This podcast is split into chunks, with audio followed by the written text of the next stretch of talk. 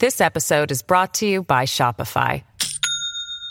Do you have a point of sale system you can trust, or is it a real POS?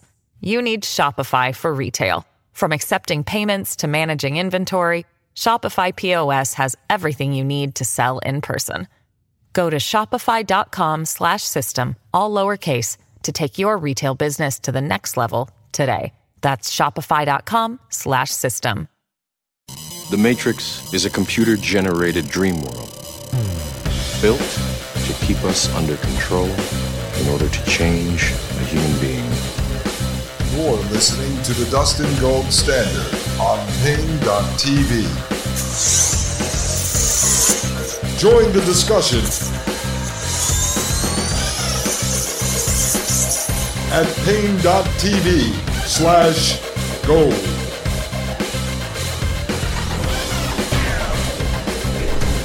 Ladies and gentlemen, this is Dustin Gold, right here on the Thomas Paine Podcast, filling in for Commander Mike Moore of Thomas Paine Podcast on Paine.tv slash gold. You could join us over there, folks, if you'd like the ad free video version of this podcast, the Thomas Paine Podcast, as well as my podcast, the Dustin Gold Standard Podcast. So today, folks, we're going to do something different, all right? As you know, the last, what, 25, 30 episodes over at the Dustin Gold Standard, we've been uncovering, unveiling, dissecting, analyzing the technocracy and the transhumanists and the players behind that, the money behind that, the government agencies behind that. Well, today we're going to go back to a subject that is very near and dear to my heart, and that is the border, the U.S. Mexico border. There's a lot of corruption that's been going on down there. Obviously, Trump and his team are entangled in some controversies that are still ongoing. I used to cover the border going all the way back to 2007. I lived in New Haven, Connecticut, and I was on the radio there frequently. And I was running a year and a half long investigative story that I would talk about on the radio with uh, one of my mentors, Jerry Christopher of 960 WELI. And I was also running an advocacy uh, sort of nonprofit arm where we were fighting the city of New Haven and many state officials in Freedom of Information Court. We were able to provoke a number of statewide conferences and congressional hearings that that went on in regards to the work that we did. And so I stayed involved with that topic over the years, whether I was working in media, working in journalism, or actually working out in the private sector in corporate entertainment and other things that I did. I always followed those stories. And so I got back involved with that issue in 2018 when I was producing content for sort of a conservative MAGA type influencer. And then I kind of let it go, folks. When COVID took off, we started covering that that. And eventually, as you guys know who listen to my show, I had to pull back from working in independent media. And then Mike asked me a couple of months ago if I wanted to get back into it and talk on his platform. And as you know, I focused on the technocracy and on transhumanism because I'm kind of laying this foundation of where we came from, where we're going for my kid that is on the way that will be born at the end of October. And so I believe it is my duty as a uh, as a father to figure out how to navigate the future technocracy. And if I'm going to bring a child into this world, it is my duty to protect them and help figure out how to navigate them through what lies ahead. But today, I have on a very special guest, a friend of mine the last several years. We've done a lot of investigative work together. You know her from Fridays on the Thomas Paine podcast. So her being here on a Monday is fantastic. Ladies and gentlemen, it is your favorite Maria Albanese. Maria, how are you doing on this wonderful Sunday, folks? We're recording on Sunday to put this out on Monday for you. So we are hard at work while you are doing whatever. I don't know. Are you barbecuing? What are you doing today, Maria? I'm talking to you during a storm. so that's my st- Sunday. You've got a storm going down there. Is it the uh, Great Awakening we, storm? It, no, heck no, no, no, no. Just, just uh, you know, horrible weather that we've been having all summer. So it's carrying through. And so I, I run my Sunday errands and um, blocked out time to be with you today so we can uh, talk about some things that we worked on a few years ago. so what a what a great opportunity, uh, considering what was in the news last week. So I, I thought it would be a great segue to talk about all the work you did down at the border.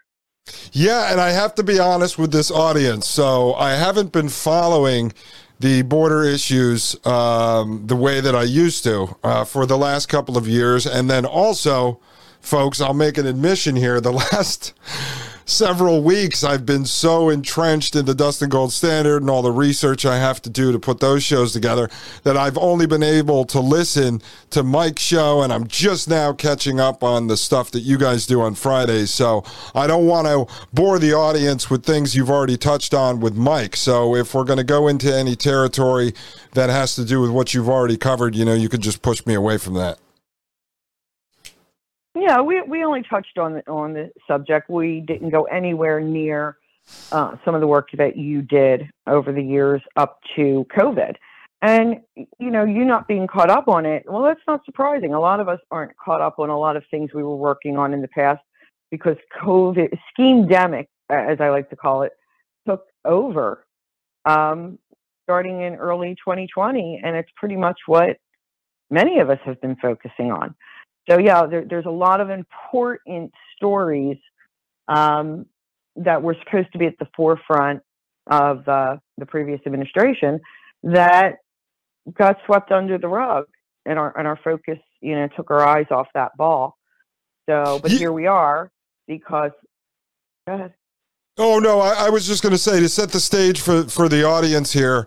You know, with with the immigration issue, it seems to be something that uh, comes back up pretty much on a 10 year cycle. So, kind of the big story started back under Ronald Reagan's presidency when he granted amnesty to uh, several million illegal aliens that were here and promised for some sort of border security.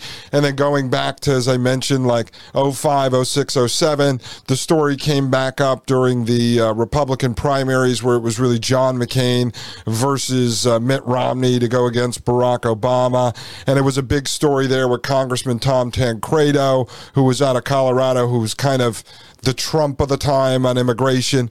And then that story faded away. And then Donald Trump brought it back up in 2015 16. And for the audience out there, you know, I'll admit here, the reason why I backed Donald Trump was because personally, I believe every politician's bought and paid for. And Trump was making points on the border, at least publicly, that I wanted uh, to see move forward. And I was happy that it was least in the media and that he was talking about it. So he served, you know, my purposes and those of the allies I had that wanted attention brought to the border. And so now you're starting to see some of it come back up, not for great reasons. But one, one of the reasons why I sort of backed off talking about it all the time when I was. Um, uh, when I got out of producing the last show I was working on was because as I started to study the World Economic Forum and the Agenda 21, 30, 50, and the Fourth Industrial Revolution and the Great Reset and technocracy and transhumanism, what happened was I started to see the border issue here as the same border issue going on in every country in Europe, pretty much in every Western country. They all have these border crises. And what is happening is that the elites create problems. Uh, you're seeing it right now with the Russia Ukraine situation. So they'll create chaos and problems in different regions to then take a group of people, generally poorer than the um, subsect of the population they're going to force them into. So with Russia, Ukraine, all of a sudden you drum up all these poverty stricken Ukrainians and you force them into Poland and places like that to destabilize those countries and begin to erode their culture. So I started looking at it strictly from a standpoint of demographic warfare. So to me, to fight the issue or to believe I can fight the issue on securing the southern border by talking about it, that's not going to happen because the goal has never been to secure the uh, southern border. That's that's always been a joke. It's always been about moving people into this country to destabilize uh, the United States, to erode its culture, and things like that. I mean, do you agree with that? 100%. And I think that's what we found through researching the agendas that that's always been the plan to have global open borders.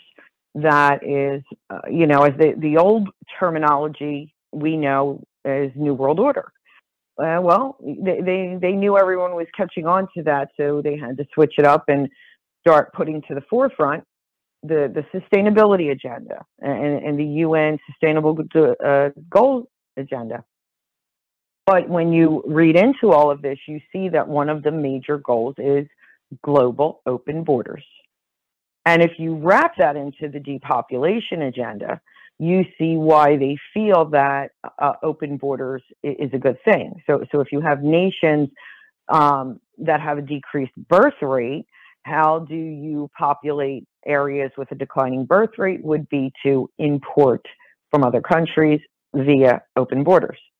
So yes, we we know that it's only been a political talking point to secure the borders because we happen to know through um, some of the work that you did that there were solutions. There were a lot of things happening in the background that were never being showcased uh, on the upper tier, proving that they didn't want to solve these problems. Now, now we have a worse problem. It's been accelerated with the Biden administration. And we do see some governors shipping uh, people out around the country now to um, sanctuary cities, saying, okay, you know, this is what you want, this is what you're going to get. Now let's see what they do about it. But this has been a well planned goal. We have lots of uh, NGOs helping, you know, to, to fulfill these goals. So, yeah, th- this is where we're at. But, you know, I'm looking forward to talking about some of the work that was done in 2019 uh, when you were actually working down at the border. So, I think this, what happened last week gave us a good opportunity to uh, revisit the border issue, even if it's just temporary. Yeah, and, and let me just bring this up quick because I just want to hammer home this point for the audience too. So, when you look at the situation uh, that America's faced and the way the media and the politicians have presented it over the last 30 years, 40 years with, with open borders, is the way that I look at America being 41. When I was a kid, uh, my father was a cop, and so he was a cop in New Haven, Connecticut. And back then, the Cop Alliance was basically Italian cops, you know, uh, Irish cops, German cops, Polish cops. And so my father would hang out with all these different groups of people and he would go shoot darts with them. But the way I saw America as a child was that we celebrated our, sort of our culture, at least then, was that we celebrated our respective heritage under the banner of the American flag. So you would go to a big uh, St. Patty's Day parade and, and sort of celebrate the heritage of your Irish friends. And then you would go to a Columbus Day parade and celebrate the heritage of your Italian friends. And that's sort of how I saw America as a child. And now I don't see that there's any more American culture. When I was just over in Poland, and Poland, um, it's hard to say right now, but Poland is about 39 million people, and it was roughly roughly 97, 98% Polish, like actual Polish, people that identified as Polish. And now it's sort of changing because there's anywhere from two and a half million to five million Ukrainian, you know, quote unquote refugees that they're pushing in now. And I was able to talk through uh, my wife, who translated with a number of people and varying jobs and stuff like that in different places around Poland about their thoughts on what was happening. And it was interesting, as I've said, when I been was in Poland, it was like going back to America 1980. So I'm starting to see all these horrible things now in hindsight that happened to our country that brought us to where we are happening in Poland in real time. And so that's what I'm talking about is that the politicians, the elites, uh, the planners, the social engineers, they go and they instigate and create problems like we've done, the United States has done in Mexico and Central America and South America, that then destabilizes those regions. Then we send in our NGOs, which we've shown on this, I think last time you were on the show, we showed that the NGOs, the non governmental organizations, are actually all funded by the United States government. So we send the NGOs like USAID and others in there who who then put together these refugee caravans and stuff, and they start trotting people up into our country, just like they're doing in Ukraine, moving people into Poland. And you see that it is the same network of these elites funneled money through the oligarchs and such that all comes from these governments. And so it's the governments that are actively destabilizing countries and regions to push people into other countries to destabilize and erode their cultures. I mean, I just want to make that a point. That's how I see it. Um, that's why it's not going to be stopped because the goal is always to erode these cultures. Now, what will probably happen in Right. Poland soon, as what has happened here, is then these politicians are used to tell the people that are coming in to not thank the Polish people or not thank the Americans. They then tell them not to adapt, not to assimilate, not to take on the Polish culture or the American culture, but to be whatever you were where you came from. And then they use divide and conquer to pin people against each other based on race, religion, culture. And they literally all of a sudden in a neighborhood now, you'll have an African guy with a spear hunting lions next to a Wall Street banker with an American Express black card. And those two cultures, not to say one is better than the other, but they can't really coexist that way. And then they get them fighting with each other and hating each other. I mean, do you see how that how that works and how they're about to do that in Poland? Oh, absolutely. And they've uh, they've already done it all throughout Europe. This episode is brought to you by Shopify. Do you have a point of sale system you can trust, or is it a real POS? You need Shopify for retail. From accepting payments to managing inventory, Shopify POS has everything you need to sell in person. Go to shopify.com slash system, all lowercase, to take your retail business to the next level today. That's shopify.com slash system. Wyndham Hotels and Resorts makes travel possible for all. Whether it's the long haulers looking for a great cup of coffee, a roomier rest for the on a whim road trippers, or a place to make summer memories with the whole family. No matter who you are, where you're going, or why, with 24 trusted brands to choose from like La Quinta, Days Inn, and Super 8, your Wyndham is waiting. Get the lowest price at wyndhamhotels.com. Restrictions apply. Visit website for more details. So yeah, I mean the playbook is out there. Exactly. Exactly. No, I just wanted to hammer that home for the audience to make the point that, um, you know, this is why you never can get things resolved like border security because it's more devious than just wanting to bring cheap labor in, and it's more devious than just wanting votes from a certain class of people. It, it, it, yeah, it, it's much more devious. I mean, we, we, we saw the photo opportunities that AOC took down there and the children in cages. The politicians will always take these opportunities to fundraise off of and, um, you know, say that we have, you know, we don't, oh, the Democrats, we don't have a problem. Oh, the GOP, we, we have a problem. Meanwhile, no one is solving the problems. They're causing the problems uh, because they don't want to, and they can't because if, when it, when it's part of a, a, a much broader scheme, they know that nothing's going to be resolved. It's the people, like you said, that will be pitted against each other to fight about it because again, my team's better than your team, and my my team wants to fix this, and your team doesn't, and it's just uh, everyone spinning their their wheels in the sand. It's it's not going to. It's only going to continue to get worse. I mean, in real estate, I, I uh, you know, even though I'm no longer in the industry, I still receive uh, correspondence from um, many different levels. And one is a um, international real estate uh, lawyer, and, and he spends his time down in South America helping uh, those with resources um, come into the United States. Many of them into South Florida, and you know how they can buy real estate or how they can invest in what certain visas they they could obtain. So um, you know, behind the scenes, a lot of people know how the sausage is made. It's just that it never filters up so that the people know what, what's going on. And that's what's going to be so interesting talking about the trip you took and some of the folks that, organic folks, the factual folks that you were able to interview that really shined a light on certain things that, you know, just isn't out to the general public on a high tier level because they don't want it out there. You know, they'll leave it at maybe a lower level or an alternative media level because they don't feel that has a big enough audience to do anything.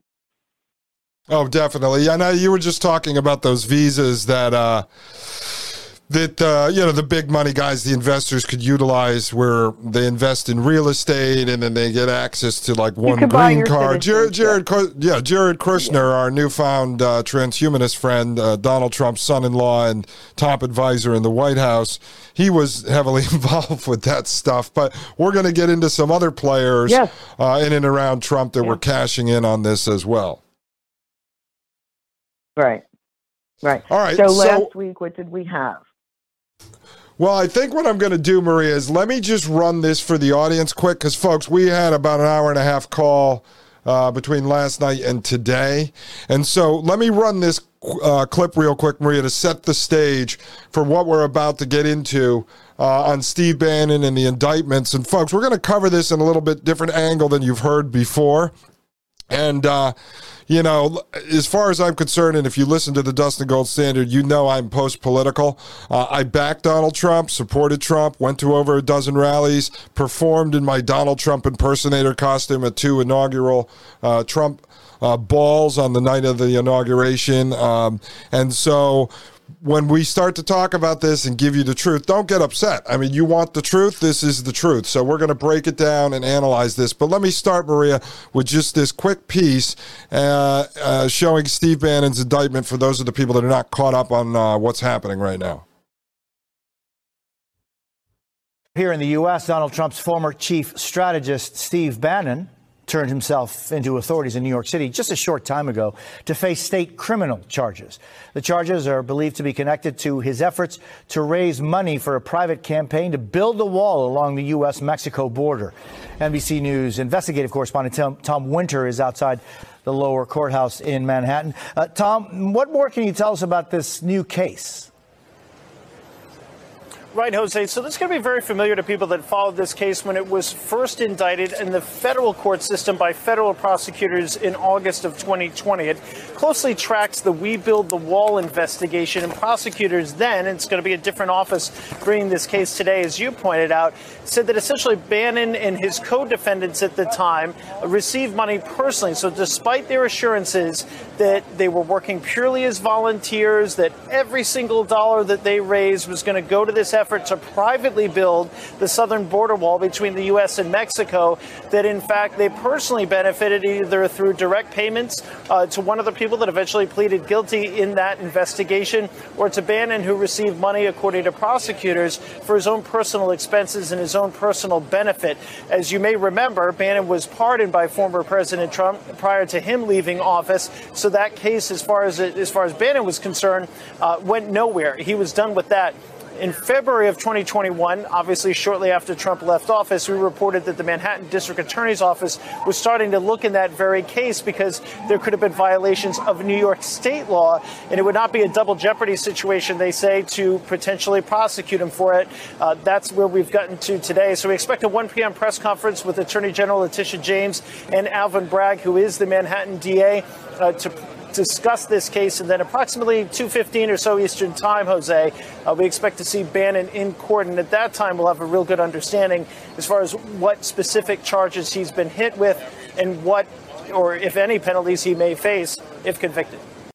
Okay, Maria. So that that was a quick clip I wanted to show just to set the stage, and now I want to go to you to sort of break that down because you've been following this case for oh a number of years. So up on the screen right now, I have the most current indictment, which is the Supreme Court of the State of New York, County of New York, the people of the state of New York against Stephen K. Bannon, We Build the Wall Inc. So why don't you just explain to the audience uh, how we got to this point?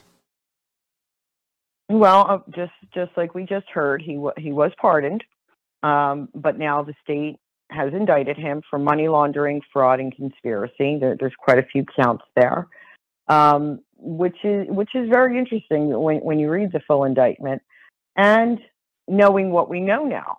Since in April, um, two of them were uh, they pled guilty.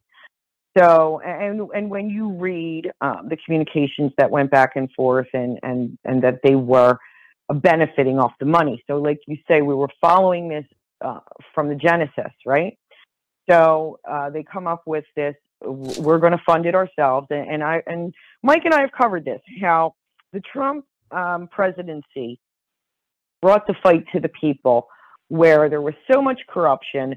We were all living with the idea we're going to go around the government for everything and we're going to fund lawsuits and we're, and we're going to fund the fight. Oh, you're not going to build the wall. Fine. We're to, we're, we're going to show that we can raise the funds and we could build the wall. In fact, in the very beginning, you know, um, Donald Trump was uh, kind of supportive of it. He is quoted as saying, um, "This is a private enterprise at its finest." Now, then he backed away a little bit after that. But in the beginning, everyone was energized. Now, myself and, and quite a few other people from day one thought, no, no, no, this is just another grift, another scam. We, we did our investigations into Brian Kolfage. It was nothing was really hidden. If you just did a whole bunch of searches, you would find out a lot about him. Now, because he was a veteran, Purple Heart veteran, you know, again, society makes that untouchable. You, you know, you you you can't touch that um, people run away. And then you start trying to point out on lower level, um, letting people know, well, let me show you this and look at this fraud and, and look at what he did here. He, he was a notorious target harasser. Um, and he was raising a lot of money. Some articles have set up to $200,000 a month with numerous um, websites and social media pages uh, throughout the 2016 cycle, and with no problem uh, uh, of putting out, um, you know, fabricated news or disinformation or whatever. Uh, we all know the term clickbait. Everything is clickbait out there. So a lot of people made a lot of money. But anyway, they do they, they start raising this um, money very rapidly. Um, there were a lot of people in the influencer world uh, in the MAGA world that that had shows uh, or podcasts, um, any of them that try to alert the people, because even they had enough. Okay, you can only be a cheerleader for for so long before you start to get disgusted with the people in your own camp or perceived camp. So as soon as people try to um, do a public service warning, like you know, don't do this, don't we, we have a government, they should be building the wall. There's no reason for the people to have to do this. Well, no, that caused more division. Just just like we saw with with uh, Schemedemic, you know, the pro-masks, anti-mask, pro-vax, anti-vax. Uh, well, it was the same thing in, in this particular situation. You were either all in on it, or you could not speak about it being a scheme. Well, you know, as time went on, we started to see yes, it was a scheme, and then there were indictments. So yes, they were keeping money, they were collecting a lot of money, and, and then they started working with uh, the fish, Fisher Industries that, that had been already um, lobbying the Trump administration for uh, the prototype contracts, um, build the wall for the government. But well, then the We Build the Wall, which had a lot of popular names which again, once you start to see the people affiliated with, that gains more trust and it gets harder to warn people that there's there's just something not right here. Um, and that that's where we went with that. And then, we saw Bannon was pardoned, but others were not.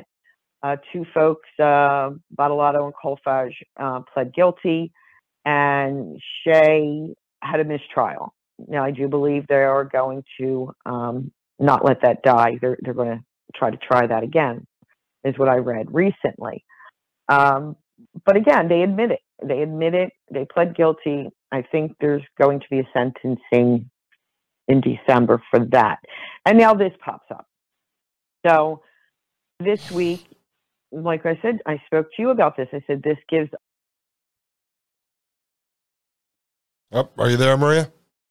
Or did we lose you? Ladies and gentlemen, Maria is in the middle of a storm right now. So. so um, she warned me that her phone might go out, but that's okay, folks. Let me just clarify on a couple of things here while we're waiting for Maria to come back on. And uh, l- let me just uh, talk about Brian Kolfage for a minute, for those of you that don't know. So, Brian Kolfage was this uh, multiple amputee. I forgot exactly what it was. That's okay. And so one of the things she was talking about was some of the scams and schemes he was running during the 2015 16 presidential race. And so he was running Facebook pages and a number of other things and cashing in on this uh, clickbait. Hold on. Let's see. I think Maria is back on the line. Maria, are you back? Can we hear you? Oh, there we go. Okay, I was just filling in some of the blanks for the audience. I told them that uh, you're in the middle of a rainstorm, so you might drop off. But I was just going back and uh, giving them kind of a little, just a, a brief bio, expanding on uh, Brian Kolfage uh, for you. And then what I wanted to do, because I've been taking notes as you're talking, um, and I just wanted to point out, as you were saying, that there were certain people in the sort of MAGA independent journalism sphere that were not supporting GoFundMe. And I'll say on the record, uh, I was producing for someone who had a fairly large YouTube channel, covered a lot of conservative news, was supported of uh, supportive of Donald Trump and MAGA, but had always been against uh, the GoFundMe Build the Wall campaign and had spoke out almost right in the beginning of when that started to pick up steam and had warned the audience that it was his opinion that this was some sort of a scam. And this was before it was known that Steve Bannon was even involved with it. In the beginning phases, the media ran with the story that it was this multiple amputee Brian Kolfage, and it didn't come out later um, until later that Steve Bannon was involved. So the person I worked with came out right away and said to his audience, look, as someone who served in the military for over 20 years, as someone who has run a nonprofit helping veterans navigate the complexities of the uh, Veterans Administration, as someone who knows about government bureaucracy, I'm telling you, this can't be done. It can't legally be done. I don't know why the president is even supporting this because in the early stages, Trump did. And he warned his audience, you know, don't give these guys money. I think it's some sort of a scam. So I give that person I work for credit for coming out against it. And then you said later on, the people who spoke against it, uh, as we were talking about on the phone earlier today, kind of comparing We Build the Wall to sort of the QAnon of the border was that they were making people believe, well, we don't need the government. We're just going to build a 3,000 mile border wall, which would be impossible privately. They would need hundreds of billions of dollars, and where are they going to get that kind of money? So they were letting people buy into this, you know, Q, trust the plan of the border. Like, trust the plan. We build the wall, we'll take care right. of this. We're going to do it with the 25 million right. we raised. We're, we're, we're going to get it done. And, yeah. and I just want to point and again, out there, well, I was going to say, I just want to point this out quick and we'll get back to it. So what happened was later on, uh, and we'll get into this later in the show about the border investigation that we did. Later on, at this point, it was known that Steve Bannon was involved, and he was running this border conference, a summit at the border with like a stage, and they were having speakers and stuff. It was all the traditional who's who, usual suspects of, you know, conservative controlled independent journalism. And so we said, oh man, we've got like this bigger YouTube count than the rest of these people being invited. Let's see if they'll let us come down there and film this and we could stream it live, which we were doing a lot of then, and get them some attention on this situation because this wasn't really about just we build the wall at this point. It was about the border uh, as a whole. So we contact, uh, one of them was an old contact I had who was a think tank out of Washington, D.C., who was one of the sponsors that deals in illegal immigration issues. And I said, hey, can we get a pass to come down there? What's the deal? I can't find the specifics. And they refused to even give us a press pass. And so later on, we okay. realized that We Build the Wall was down there with their YouTube channel. And at one point in the conference, Donald Trump Jr., the son of the president, the one who was out there basically as Trump's political surrogate, is speaking, and I tune in live on We Build the Wall's YouTube channel, and there was 75 people watching. We could have had five, 10,000 people watching on our channel. So that's where we really started to say, what are these guys up to that they won't even take free press from people that have supported building right. a border wall?